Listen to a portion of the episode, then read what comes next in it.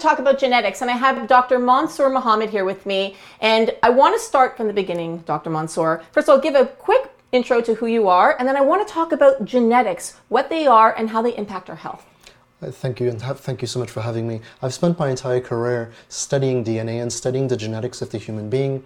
Starting first with diseases, I specialized in the genetics of cancer, in the genetics of childhood development, autism, behavioral development. But more recently, really started to put an emphasis on understanding our genetic heritage, our inheritance, our genetic makeup, Right. that operating manual What we're born and into we're this born world with, with, this, right? this codification of how the human body works and asking the question you know really why were we only studying genetics as it applies to disease Hmm. why aren't we studying genetics as it applies to simply understanding how the human body works Hmm. to ensure that we're doing this as optimally as possible that we're living we're eating our environment our lifestyle Right. choices are as optimal per the individual as possible Well, I love that you said that because when I've known Dr. Mansoor for a long time now, and when we first met, he did he'd never we'd never met in person. We had spoken, and when we sat down, I had my genetic testing done, which we're going to talk about.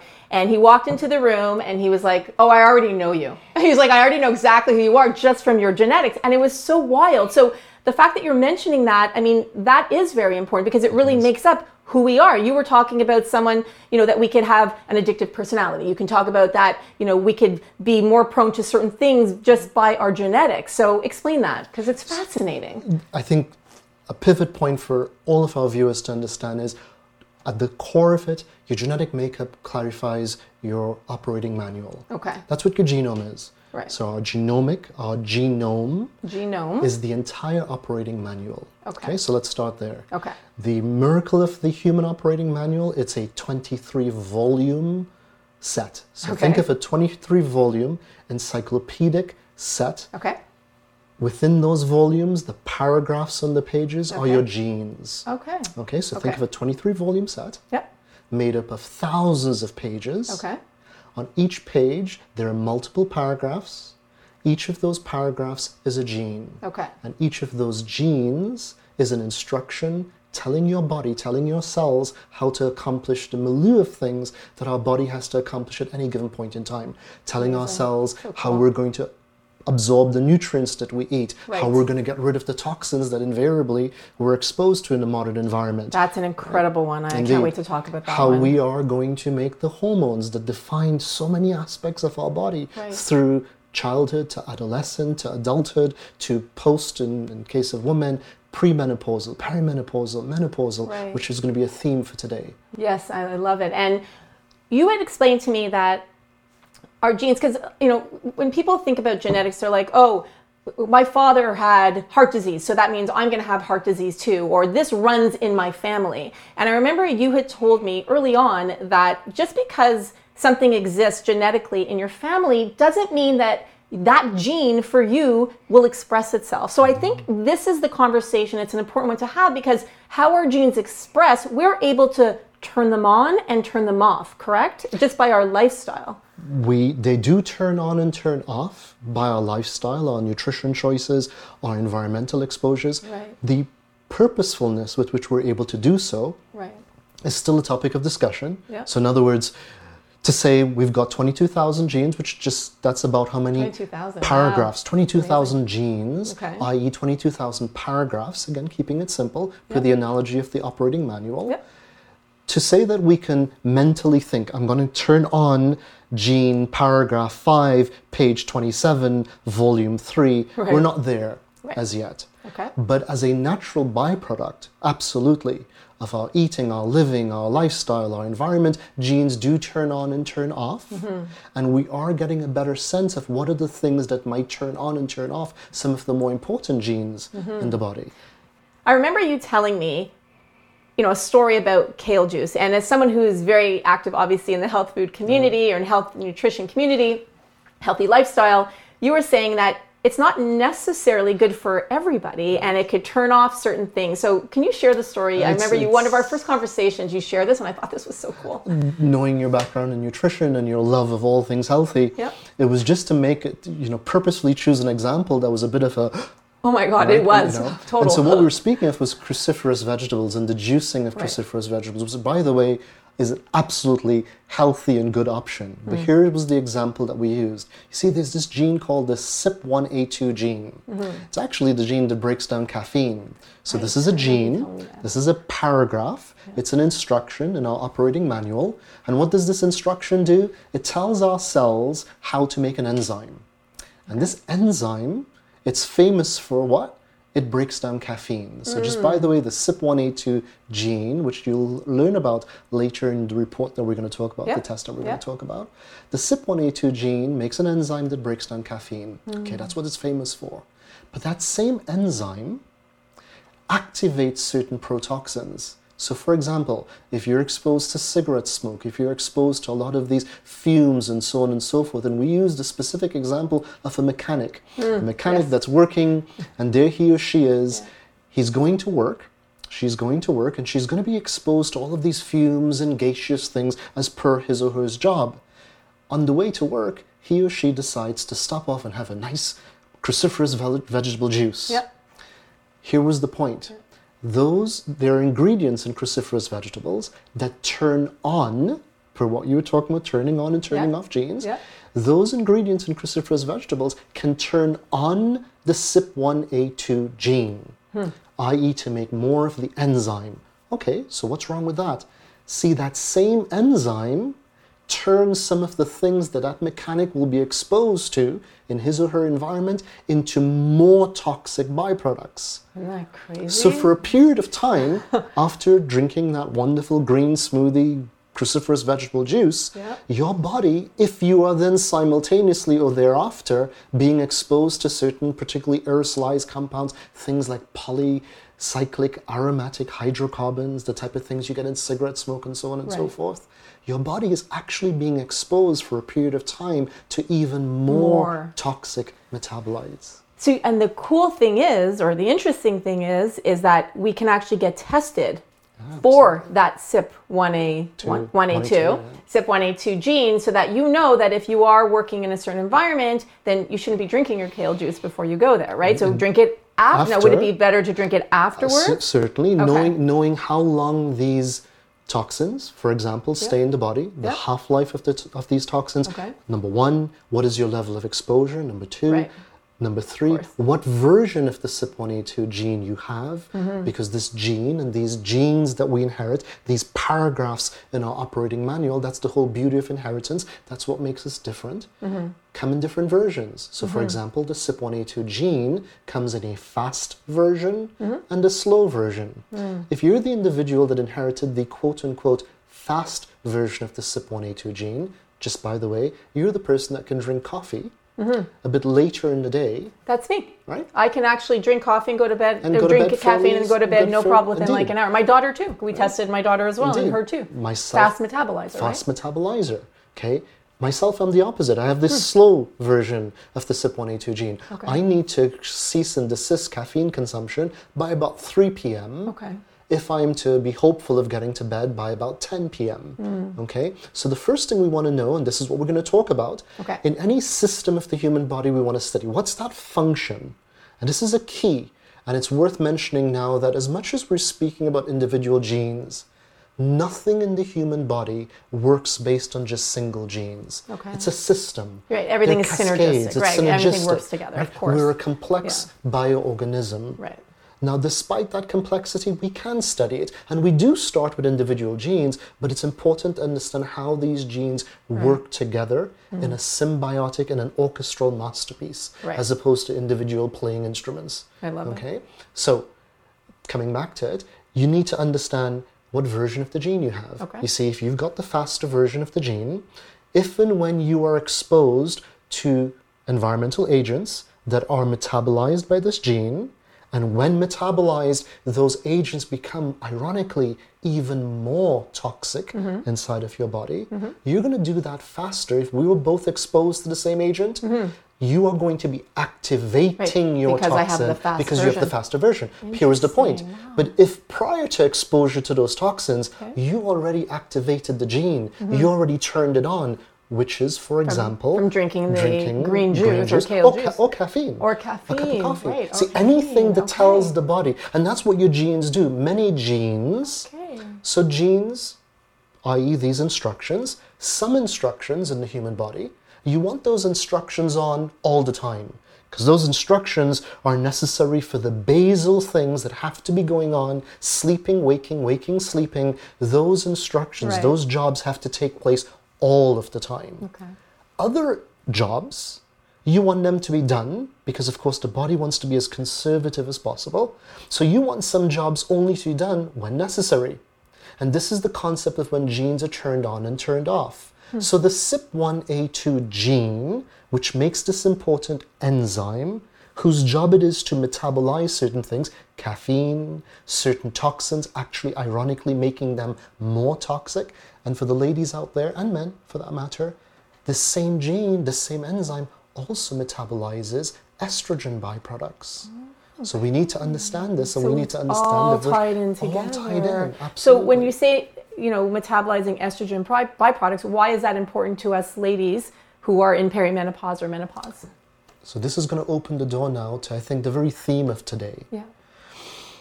I think we should start from the perspective of saying your estrogens, men and women both, let's just be clear. Men, we don't have a monopoly over testosterone. right? Ladies make testosterone as well. And Yeah. ladies, you don't have a monopoly over estrogen. We make estrogens. And so, in actuality, it's a cascade. In men and women both, there are three primary sex steroidal hormone classes progesterones. And by the way, the very name, Progesterone, progesterone, yeah. indicates that it is the progenitor, it is the precursor of what comes next. Oh, okay. And what comes next are the androgens, Okay. i.e., think, think testosterone. Testosterone, I remember, right? yeah. And then after that, estrogens. So here's the point menstruating ladies or menopausal ladies, you do not make estrogens until you first make testosterone. Hmm. So your body converts progesterone into, let's keep it simple, testosterone, Testosterone. or androgens as a class. And then and then you convert testosterone into estrogens. Estrogen. Okay? That now. Okay. in a healthy menstruating female, this cascade of progesterones to androgens, testosterone to estrogens, it's a cascade. It's happening in a circadian rhythm throughout the month. And this is the first most important thing, and one of the most missed messages when I speak to young women. I'm surprised even and it's a sad reality that clinicians are not speaking to their female patients about this. So, the first thing you need to know if you're a healthy menstruating young woman, i.e., not in the pill or any hormone replacement, Okay. And when you say, let's clarify younger meaning, you know, during their menstruating years. so, they're not in perimenopause. Correct. Okay. As yet. And then we're going to get, because it's important to understand Yeah. what happens prior to perimenopause. Yeah. And so while you are menstruating, the first most important thing is you need to understand mm-hmm. in your monthly cycle, Yeah. your estrogens are not consistent throughout the no, month. because they go up, the the progesterone They are- goes up, the they go goes- up, they come back down. There's a nice little extra little peak just before flow begins. Okay. So here's the first important point. Okay. The human body, the female human body, was not designed in these incredible years from menarche to pre and perimenopause to be exposed day in, day out to the same levels of these hormones. And this is really, really important. Okay? We're designed, the body is designed to, To be have the ebbs exposed as a circadian rhythm, ebbs Right. and flow. Right, right. Why is that so important? Because we often miss what's the important of the, the importance of these hormones. These hormones, your progesterones, your androgens, testosterone, estrogens, what do they do? They turn on and turn off genes, Oh, okay. right? So when estrogens are at its peak, Right. in the days of the female cycle that they peak, mm-hmm. they literally, estrogens, bind to your cells, enter your cells, and turn on and off genes in a very specific manner.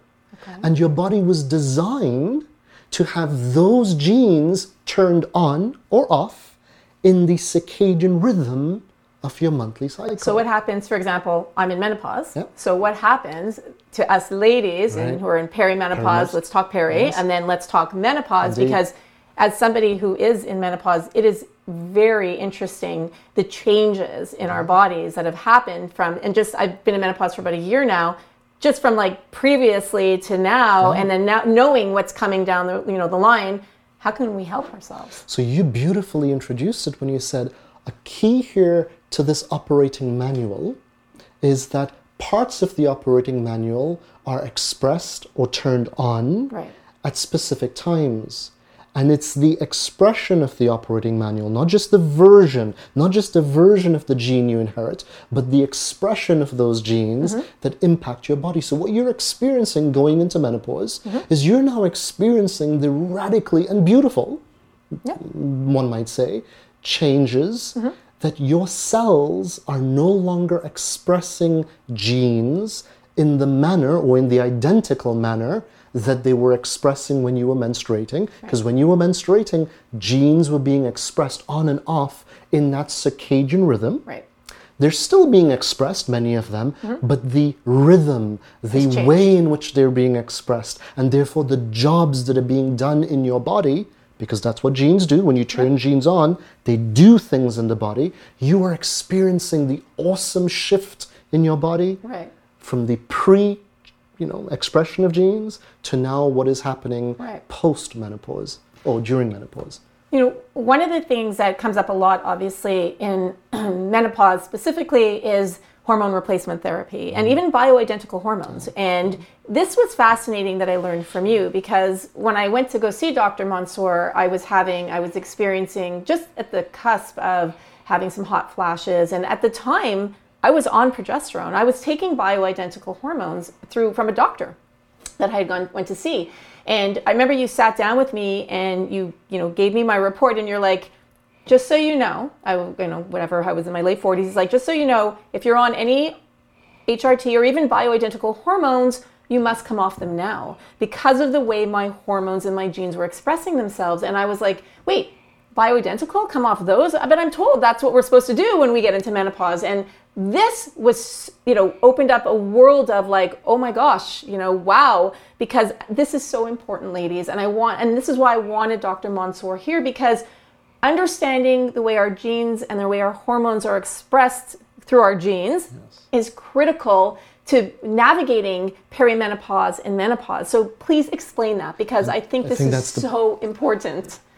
the importance of this needs us to classify the stages in hormone metabolism Okay. and let's just make it clear that hormone replacement BHRT bioidentical hormone replacement is an absolute godsend Yeah, for many to women. Many women. Yeah. So it's not about whether it is blanket healthy or unhealthy Well per said. se. Yeah. Not at all at all. It is about the uniqueness of the individual when you replace quote unquote those hormones, bioidentical or not. Yeah. Okay? Because here's the thing.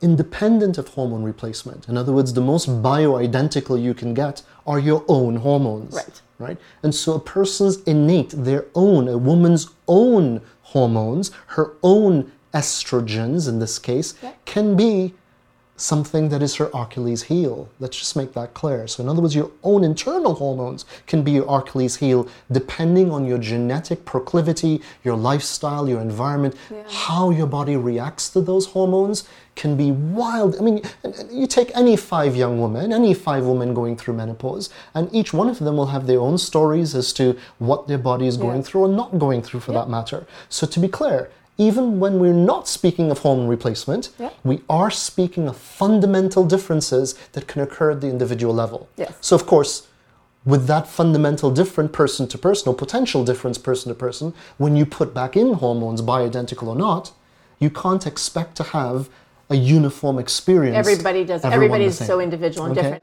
Very, very quickly, here's what we need to know.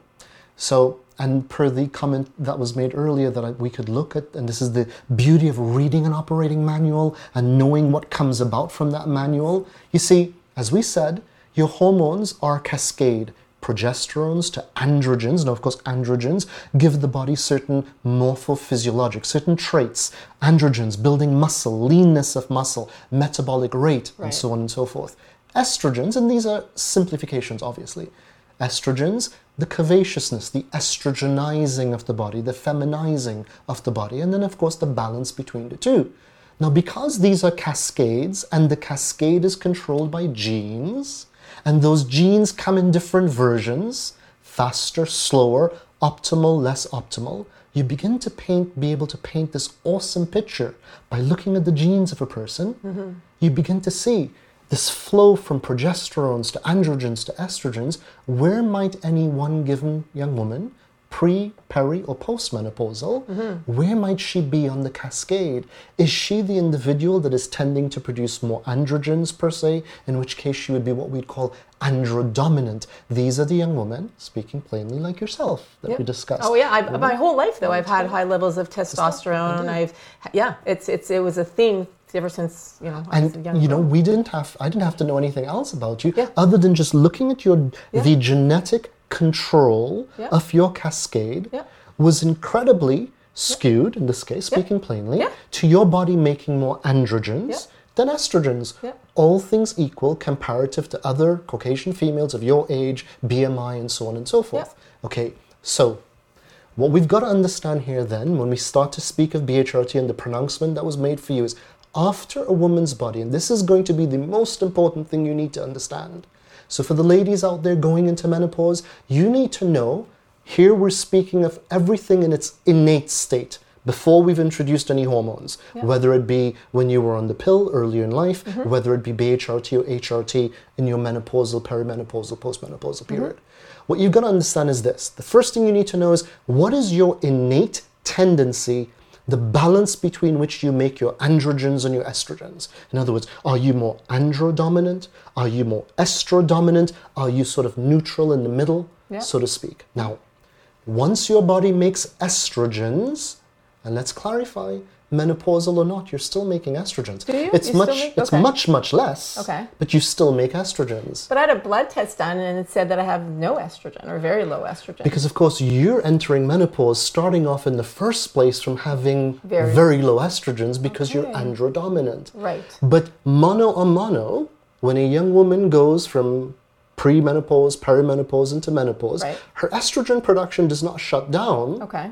But what does happen is this, and this is going to further explain Okay. your results. Mm-hmm. Your estrogens go from being produced in the ovaries To the adrenals to or the liver. actually no not the delivered driven by and produced in the adipose the fat tissue of the body oh. well how much fat tissue do you have not a lot so okay. your estrogens Right. in a menopausal woman the actual production site of those estrogens transfer from the ovaries to the adipose and fat tissues of the body Okay. Okay. Now, the same cascade, the same genetic control is happening. It's just number one, nowhere at the levels that it were that it was before Yeah. menopause. It is still there, and it will be still there, reflective of the original tendency of the body, Right. the original how androgenized you are, how estrogenized you are. Except everything is now muted. Right. Okay? So, when you you need to understand this, you need to understand where you are, and just that simple understanding starts to give you an opportunity to appreciate body type. Why is one young woman, you know, much easier for her to get those triceps and those lean muscles and calf Yeah, like muscles? my business partner Randy, she's able to like, Absolutely. you know, really have get cut arms, and she works out all the time. She's behind the camera, but it's true. She's and got you this, can tell know, that quite easily. Very all right? thin, yeah. And it's because Andy's genetic proclivity allows her to have a balance in her body that is skewed more towards androgens than estrogens. Now, a young woman who is producing more estrogens, again, because of that S, that genetic cascade, which is innate, but which is colored. It can be affected by your nutrition, by hmm. your environment, by your lifestyle, body mass, and so on and so forth. Not to mention, of course, external hormones, which, by the way, we're getting a lot of estrogen mimics now Sure, in our environment. and the- xenoestrogens right? from the plastics the and, plastics you and so on know, and the so forth. pesticides and all the other things that we're exposed So, to. First part, know where you lie on the arc of are you more androgenized, Okay. estrogenized, or in the middle. And that will come down to our test, which That's- we're going to talk about in a minute. Okay. And, then once you know that, there are things you could do. So, for example, better balance that. okay. And the, starting with nutrition, Yeah. lifestyle, environment, and even at that point in time, if you choose under the guidance of a clinician, so important, under the guidance of someone who understands the intelligent use, intelligent Yeah. use of hormone replacement, now you see, we're not giving hormone replacement for a one size fits all. Ladies, you're not. Men, women, you're, we're not one size fits all. And would you think of something so radically, radically important as how hormones affect the human body? And you think of the changes that hormones make, the good, the bad, and the ugly of them, mm-hmm. to the human body, how could we hope to give the same hormonal regimen You hundred? can't. It's like it's like diets, you know. Like one person does really well on the keto diet, someone else does well on paleo, and someone else does really well on vegan because we're all different. We're made up of different blood types. Like there's so much, so many variables that go into who we are. Genetics Absolutely. are one variable, It's one, right? one variable. Right. And this is why, you know, I, I, one of the things that really rubs me the wrong way is when we so overtly trivialize genetics and the jingoism of diets and the mm-hmm. one size fits all. If there's one message that you can take from me today, we're not. You know, as, as many noses as there are in faces, there are the differences within our bodies. Yeah. And the differences within our bodies, as much as our cells, each one of us, our cells are doing the same, so long as we're breathing and we're relatively healthy, our cells are having to do the same jobs. But the efficiency with which any one person does the plethora of jobs, the thousands Yeah. of things, comes down to the comes down to genetics at a core, So cool. overlaid, overlaid Yeah. by nutrition, lifestyle, environment. Yes. And it, it has to be said, it has to be Mm-hmm. said, we're understanding more and more now that also symbiotic organism that lives within us, our microbiome. so Mm, huge. radically important Yeah, as well. huge. Okay? Yeah. So now let's complete per the question that you asked. Once you've determined where you lie, which our test does, Mm-hmm. genetically, innately, once you've determined where you lie on that scale of androgenization, estrogenization, or in the middle, the next and frankly the most important question for women, particularly women going into menopause, is this. Every molecule of estrogen in your body, whether you are producing it when you are menstruating, Okay. whether you are producing it now that you are menopausal, which is no longer being produced in the ovaries, but for example in The the, adipose adipose tissues and the fat cells of the body, okay? Those estrogen molecules have to be metabolized. Mm-hmm. In other words, for a menstruating woman, for Yeah. menstru- the estrogens she produced in her menstrual cycle of December Yeah. are no longer the estrogens in her body in her menstrual cycle of January. Okay. For And menopause, because of the blood flow. because that of- well it's because of when she made those estrogens in that circadian rhythm Yeah. they're made they're exposed to the body so that they do what they do in the body turning on genes turning off genes in a relatively small window mind you Yeah. and then what does the body do it breaks down it metabolizes it neutralizes those estrogens Okay. through the job of genes Okay. i.e., the enzymes that those genes encode. Yeah. And we each have different versions of those genes. Okay. So, again, everything about how the female body expo- uh, responds to hormones is based on windows, it's based on discrete times. Now, So in menopause, In or, menopause- what about? Is there a difference between women who are in perimenopause and menopause, or because it's that shift that is It's happening. this- okay, so It's that's like that in shift, between. That in between. Okay. That the body is now shifting gears, shifting gears from where's the production site of the hormones, how much are being produced, how importantly is it being metabolized. So now let's quickly complete Mm, yes, this point. metabolized, So every estrogen molecule in your body, menopausal or not menopausal, has to be broken down. You're making it, you're breaking it down. Now, menopausally, we're making it at a more consistent level, much more lower consistent level, Yeah. but it's being made and it's still being broken down. Oh, okay. Okay. So it does still get broken down. Absolutely, it has to get Even though broken there's no down. it's there's no cycle. cycle, but it's being made and metabolized, keeping it fairly consistent day to day to day. Okay. But importantly, and this is the key here, when you were menstruating, we said that your estrogens were largely made in the ovaries. Mm-hmm. And where are they largely metabolized? In the liver. Right. Okay. Now, your liver is an organ in the body designed Master master Right. detox organ it's- in the body. right? Indeed, and it's designed to take care of these metabolites and the breakdown processes. So you're going to tell me right now. You're going to tell us is that it's really important in menopause that your liver is healthy. Absolutely. That is really important. And you know what? It is so true because I am just about to start a liver detox because I could tell with my body if I, you know, gain a little bit more weight than normal, or if I'm angrier than normal, right? And it's, and by the way, these are all signs and symptoms of being in menopause. Absolutely. So please, I didn't want to interrupt No, you, but no, I knew you were no, going to go there with the all. liver because it is so crucial for us ladies in perimenopause and menopause that our liver is is Your constantly liver being is cleaned that out.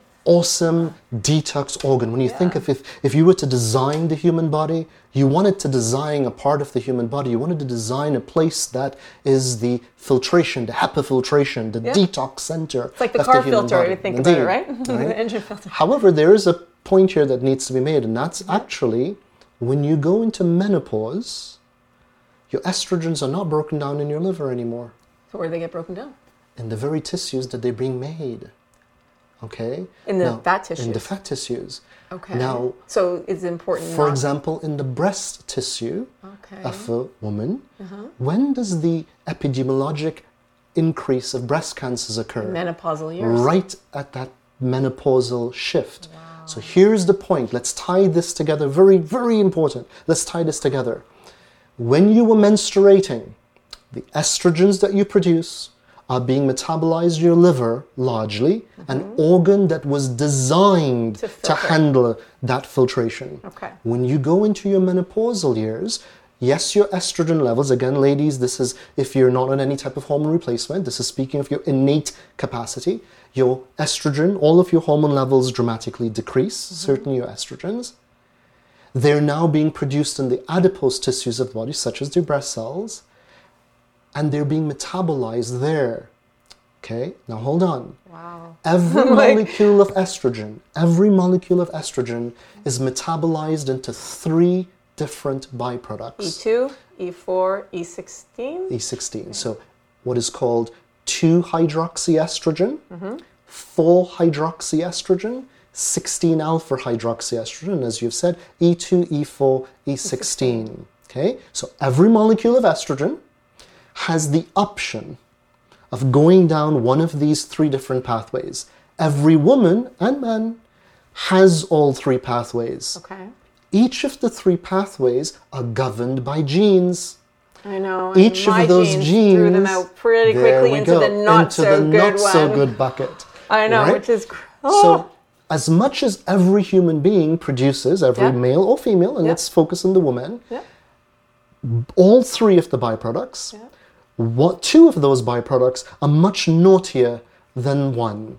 The 2 hydroxyestrogen, the 2 estrogen, 2, 2-OHE, is considered the safer. It's can actually considered a protective Estrogen. estrogen metabolite. Yeah. Okay, now remember, these are the metabolites Yeah. of your estrogen, which is why we said the It's first breaking thing down. breaking So down Before right? menopause, So it's breaking down in our liver. liver, in menopause, menopause, it's breaking down in the, in fat tissue. and then once it breaks down, it's basically has three places it could go into Two, or two four, E2 or E4 or and E16. E16. So in that those simple terms. into those buckets. E2 is better than the E4 and the E16. E2 By a actually is protective, Protective. and then there's the E4 and there's the E16. That's right. Okay, so once they have those three places, each of our genes tells them or So tells each how our genes actually tells us which of the three buckets get filled up first or quicker in the first how place, quickly and, and then how quickly and slowly do you get. So the first is the filling of the three buckets, and which is genetically controlled, Yep. and lifestyle, and nutrition, Yeah. and environment, and then after you've made these metabolites, you also have to empty these metabolites. Okay. So you still have to. So you take your estrogens. Yeah. You break them down into these three buckets. Yeah. Everyone is producing all three, Yeah. But not everyone is producing each of the three at the In same this- rate. Yeah, oh, right, exactly. And then we've got to take those metabolites and get rid of them. okay. When we looked at your genetics, Yeah. what we found is you had a genetic proclivity. First and foremost, you were not estro dominant. So you were not making a lot of estrogens to begin with. Mm-hmm. which was a good thing in, in, in, in your case. Yeah. Why was it a good thing in your case? Because, of course, once you did make whatever estrogens you made, My body needed genetically, you were going down into that naughtier, that more inflammatory That's right. So it's good that I didn't have as much. as much of it in the first place. And of course, that was the alert. The alert was you know, your innate genetic makeup protected you in a way, hmm. protected you by not making you overly estro dominant. Because if you Wow. were over estro dominant, would've been a problem. you would have been making a lot more of this naughty metabolite that is pro inflammatory. Okay. Now, let's just quickly. Let's talk science shop here just for one quick moment. Hmm. What makes that 4 hydroxy estrogen so naughty? This is the four. That's This is the, the four. pro-inflammatory. Okay, That's the pro-inflammatory. Yeah. So the two estrogen, safe, actually protective. Yeah. The four, not so good. It's actually kind of naughty. We all produce all three, but it's the levels of these things that we produce. so what makes four so naughty is that it's because once the body makes the four, okay. depending on our the rate, the, the ability to get rid of the four. So now we've got to flush that four Right, away. we want it out of our body. neutralize it. We want that out of the body, which is genetically determined. Okay. So, depending on the ability of us to flush out the four, if we are not flushing that four estrogen quickly out of the body, Mm-hmm. four estrogens, four hydroxyestrogens, literally breaks down in the cells into these extremely toxic, extremely inflammatory molecules known as quinones. Quinones. And these things cause DNA changes. They change the genetic material of the cell, leading to the potential of what we'd call mutations, Okay. leading to the potential The of those cells, issues and leading to other things that we prefer not to speak of, i.e., Right. the big C, cancers. right. Now, let's put it all together now. Okay. When you were menstruating, where was all of this happening? In the In liver. The liver. Liver is designed f- That's its more so. That's its job. But when you go into those menopausal years, if adipose tissue is not designed. That's not their It's job. not their primary job. And so, if you did not know that your genetic proclivity, your genetic predisposition was to make more of that naughty 4-hydroxyestrogen, and you did not know if you were very efficient at getting rid of that 4-hydroxyestrogen, Mm-hmm. and if you were not, and those 4-hydroxyestrogens make those toxins, literally bona fide toxins, make being made internal inside of your cells. Then, if your detox genes were suboptimal, My Favorite part, the detox genes. because then you've got to Love this. rely on your So detox genes. So because you're adipose, so women, and this, by the way, I, I can't even wait to tell you about the test that you can get. You can get so you know what your genetic makeup is. So in, in menopause, those detox genes are crucial Crucially. at helping us get rid of those bad estrogens Absolutely, getting rid of the bad estrogen byproducts. byproducts. Got it. As well as all of the Clearing out the, the Clearing four out. and the 16 out. Okay. and the four particularly. four particular, okay. Mind you, all of the other things, your heavy metals, your environmental toxins, your leftover pesticides on the vegetables that you might be eating, all of those detox processes, by the way, they don't just happen. They're things that the cells, your cells do by virtue of the instructions of important genes. Okay. So now look at it. We've got to know when we speak of the individuality of the person, and when we speak of putting 10 different young women on the same hormonal protocol, right? Same protocol. Yet in the background, we did not know whether that young woman was estrodominant, androdominant. We don't know whether she is more Prone to, predisposed to, making E2, E2, E4, E4, A16. We don't know if she is This is why genetics are so important to know. And it's so like it should you- be part of every like every part of like we know what you know you know we try I guess trial and error for the diets that we're eating, but it should be part of like everything we do. Everybody should have a hormone test to know what their genetics are. when intelligently done. And, and you, And you- that- you, yes, you know, and, and that's a you, good point. you introduced it, and so for the audience out there, again, do not think that these results define you without any hope for change or optimization. They most certainly define your predisposition. And understanding the uniqueness of that predisposition is key. yeah. Why? So that you're fatalistic about it? Not at all. No, Not at all. it's it's fabulous because you can Because actually then you actually do take control and you can do something exactly. Absolutely. But to, the least of it, the least of it is once you know your individuality, at least you can now better inform yourself and your clinician, obviously informing you, working together, always working together with a healthcare provider, a clinician that is dedicated to your individual health. Once, once that clinician understands your innate, the difference between you and Randy or Bonnie or Paula, what where are you on the spectrum? Mm-hmm. What are your proclivities? What would be a safe replacement cocktail, a BHRT cocktail, if there is such as one for you? Yep. But what would it be uniquely for you? Yep. And by the way, do we have to help the body do a better job of making more of the 2 hydroxyestrogen, mm-hmm. which incidentally we can do, or at least we can influence the body to yeah. make more of the protective or detox it or detox better. it better and that's a key because yeah. at the end of the day and i know this is your love and your passion it's what you specialize in because at the end of the day we are speaking of cellular processes. Mm-hmm. You know, we think of toxins as the stuff we can touch, you know, the environmental things. And that's a very important source of toxins. But how many of us we forget that internal processes, such as what we've just discussed, yeah. such as estrogen metabolism, is making, are these processes are making internal toxins that we must equip the body to get rid of. Hmm. And you know, so many times, you know, sometimes, and I see this, and I'm going to speak plainly. For some of the clinicians that might be out there, when we talk about, you know, detox and detox protocols, these are not things to be taken lightly as mm-hmm. though they're sort of airy fairy considerations. There are important considerations to improving the capacity of the human body to get rid, to, to, to improve the detox potential of the human body. There are absolutely things we can do things that we can do to improve liver function, things that we can do, micronutrients, lifestyle choices, environment, avoiding certain environmental right, things yeah. that improve the overall detox capacity of the person. Thanks for watching. Be sure to check out part two of my interview with Dr. Mansoor Mohammed, where we talk about detox genes and the important role that they play.